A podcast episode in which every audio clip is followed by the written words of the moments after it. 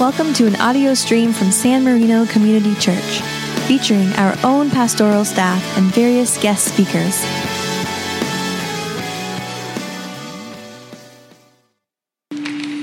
Let's go to God in prayer. God, we pray that it would be your spirit that leads our words, that leads the thoughts of our hearts and the meditation that we set ourselves on as we hear your text. We thank you for the stories of those who have gone before us, and we pray, oh God, that we might have the spirit to listen, to rest in your guidance and your wisdom. We pray all these things in the name of Jesus. Amen.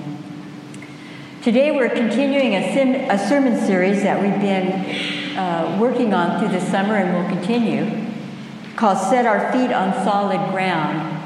And in this series, we explore the lives of our biblical ancestors whose lives were transformed by God from living on shifting sands to living on a foundation that would hold. So we look at Jacob today. And the interesting thing about Jacob is next to Jesus, Jacob may well be the most intriguing person in the Bible. We know more about him than virtually any other biblical character. You may be asking yourself, I don't know much about him. How can that be? But in the Bible, he actually has more chapters of Genesis are devoted to Jacob, whose name means trickster, and his family than to any of the other patriarchs, including Abraham. He is the only person in the Bible whom we see in action as a child, a young man, a mature husband and father, and an old man contemplating death we are able to see him in action interacting with his parents, his brothers, his wives, his father in law, his children, his grandchildren. And most importantly, we see him interacting with the God who has become his God, the God of his ancestors. In the Jewish Midrash, which is the Jewish commentary that's been going on since 1000 years BC, the story of Jacob is often interpreted as the story of the moral development of the nation of Israel from a band of nomadic con artists into a nation representing Yahweh. It's a story that reminds us constantly of God's faithfulness and determination to provide us with tools and opportunities to grow and evolve as human beings. Jacob dreams of a ladder, and all of a sudden we're given an image of the distance between Jacob as he is and Jacob as he can be. Jacob's story is the account of the people's struggle to climb that ladder, to ascend from a lower level of behavior to a higher one, and to become a more complete person, not through disguise and misrepresentation, not through deceit, but to be transformed by the hand of God through humility and through sacrifice. So listen now to the scripture. During the night, Jacob got up and took his two wives, his two maidservants, and his eleven children and crossed the ford of the Jabbok. He got them safely across the brook along with all his possessions. But Jacob stayed behind by himself, and a man wrestled with him until daybreak. When the man saw that he couldn't get the best of Jacob as they wrestled, he deliberately threw Jacob's hip out of joint. The man said, Let me go, it's daybreak. Jacob said, I'm not letting you go until you bless me. And the man said, What is your name? He answered, Jacob. The man said, But no longer. Your name is no longer Jacob. From now on, it's Israel. God wrestler. You've wrestled with God and you've come through. Jacob asked, And what's your name? The man said, Why do you want to know my name? And then, right there and then, he blessed him. Jacob named the place Peniel, God's face, because he said, I saw God face to face and I lived to tell the story. The sun came up as he left Peniel, limping because of his hip. This is why Israelites to this day don't eat the hip muscle, because Jacob's hip was thrown out of joint. This is the word of the Lord. Now, right off the bat, this story challenges our concept of a tame God, challenges our concept of a passive Savior. Sometimes I think that we get spiritually complacent and we begin to equate God presence only with a calm sea, only with a routine life with no drama. That we begin to equate God's presence with the absence of chaos. When the danger has been avoided, when your heart stops pounding and you can breathe normally again, you know that God is there when you're not afraid anymore, and you can feel your strength coming back, like blood rushing into a numb limb. That's a very appealing idea, and of course, it's appealing to us because we live, we feel in so much chaos day to day. But unfortunately, the Bible doesn't back it up. In that richly troubling book, much of God's best work takes place in total chaos with people scared half out of their wits. We have Elijah trembling under his broom tree, pleading with God to take his life. Mary listening to an angel's ambitious plans for plunging her into scandal. And frightened disciples gathered in a room in Jerusalem and the Holy Spirit slams open doors, and this rushing wind comes in. Flames erupt, and people are talking to each other in their own languages, and everyone understands. It was so cra- crazy, people literally thought they were drunk. Paul lying flat on his belly on the Damascus road with all his lights put out, blind. Perhaps because we know how these stories turn out, we tend to overlook the wrestling that went on in the middle of them.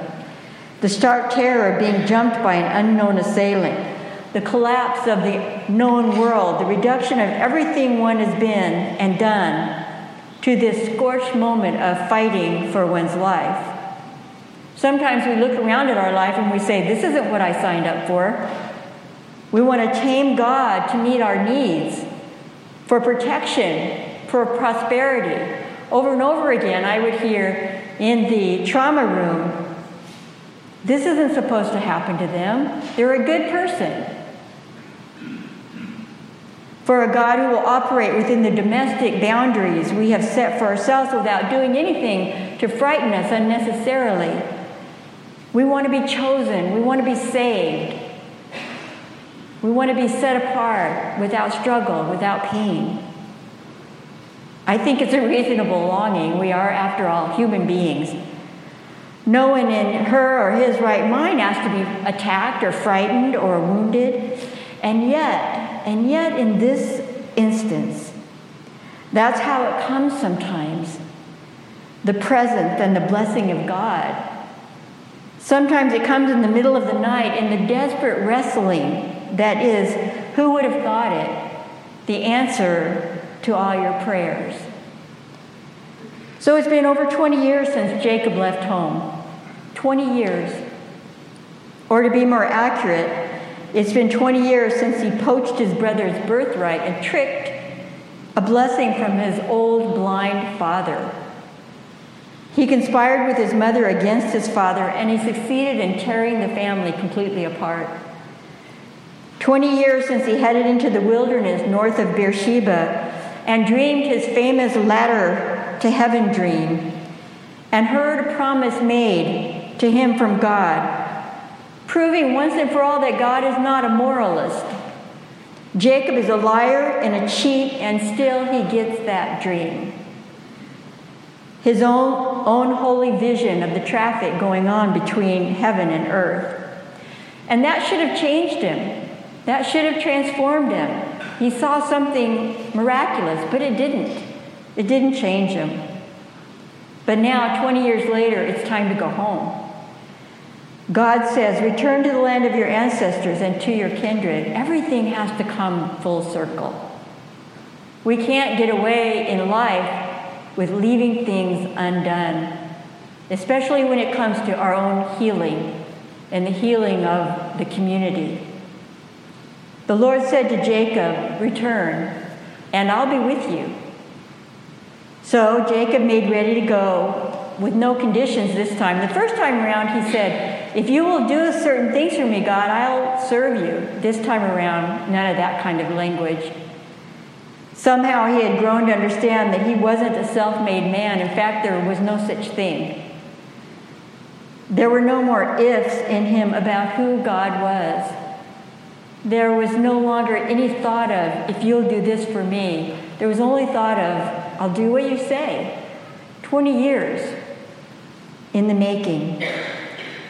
He's humble in what he asks from God. He simply asks, Deliver me, please, from the hand of my brother. That was all that he asked his own life and the lives of the family. He had changed, but he couldn't imagine that God had been working on Esau either. He still had an ego, after all. And he feared the brother whom he had robbed not once, but twice. In a late effort to repay the debt and honestly to grease his own homecoming, he sends ahead gifts to his brother slaves and servants and great flocks of sheep and goats which he had acquired over the year, camels and donkeys, and all of these moving in a great herd and a great tribe across the countryside toward Esau like the living shadows of clouds. Then Jacob settled into a camp for the night, or at least he tried to, but he had an uneasy spirit. He was disquieted. A powerful restlessness had got hold of him and it would not let him go. And so, in that restlessness, he grew fearful.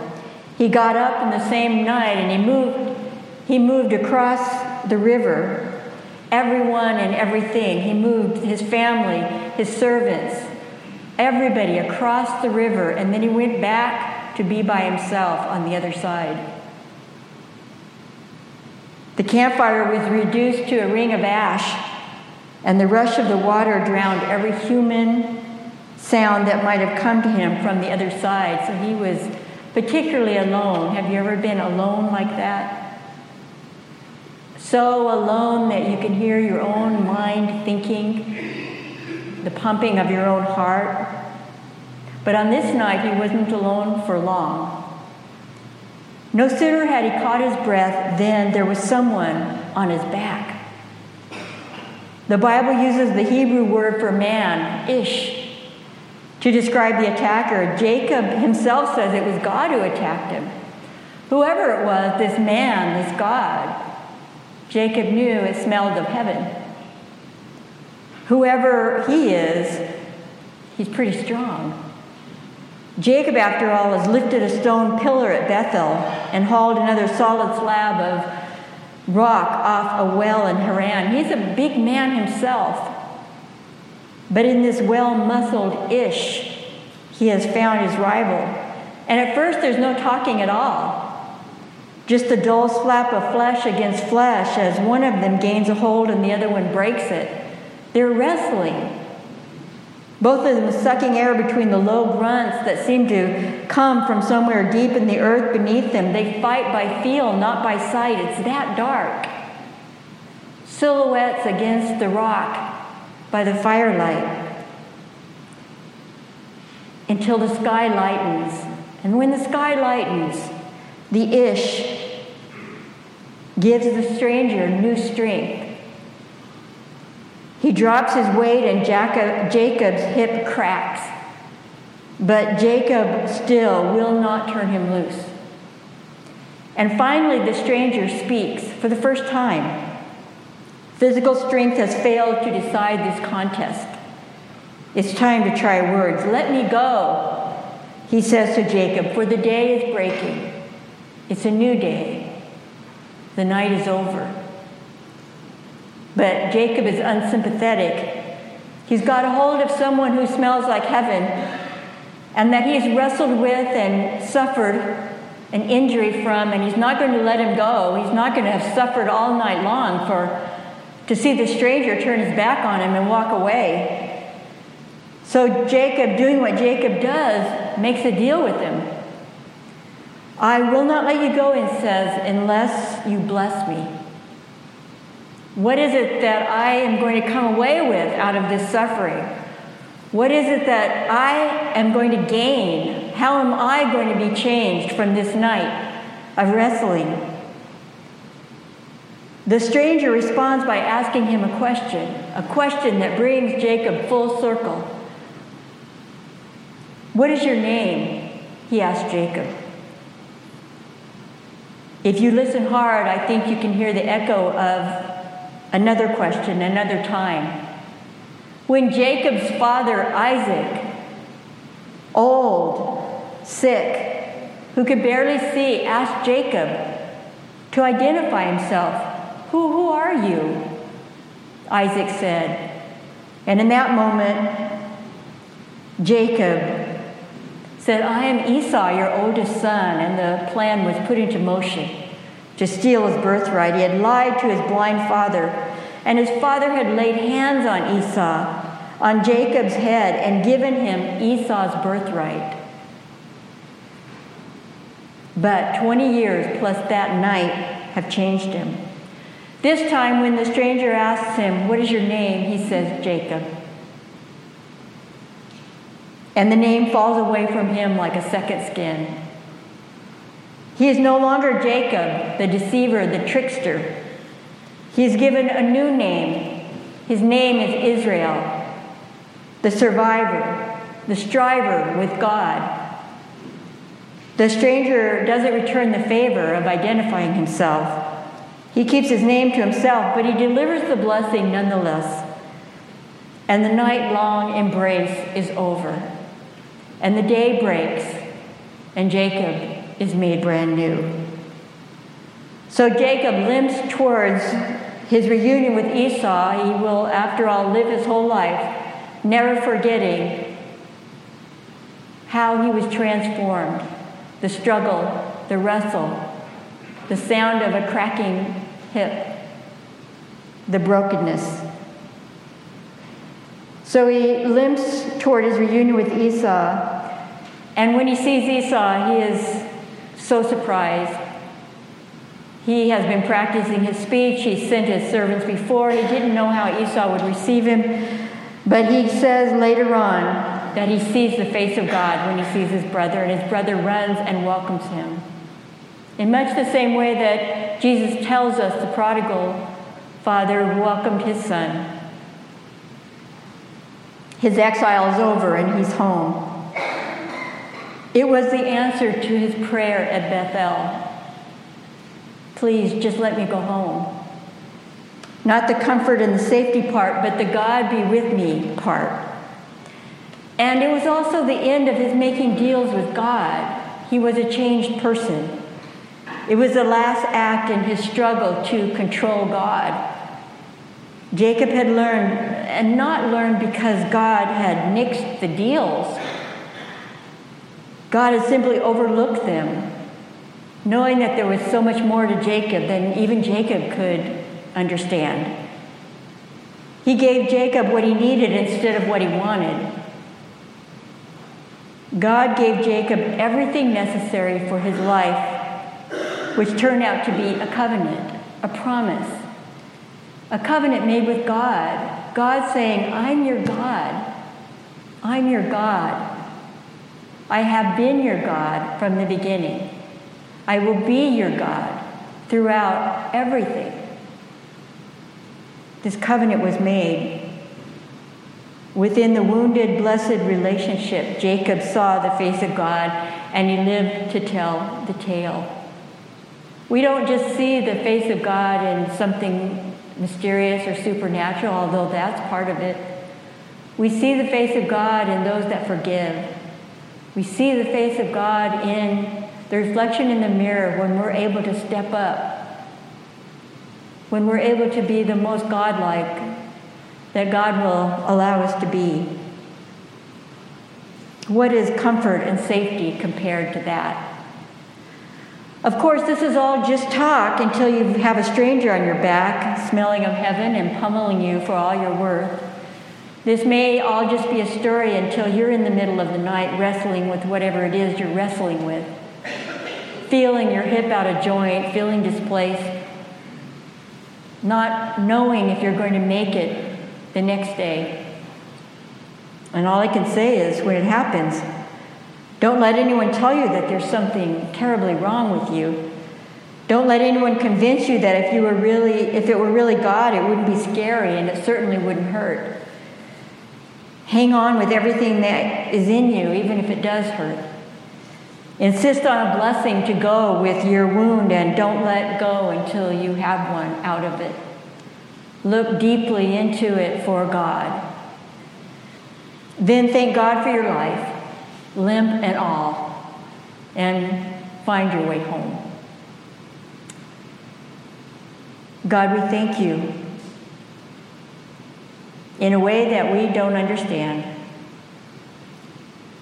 for the mystery of chaos, for the mystery of suffering, for the mystery of struggle.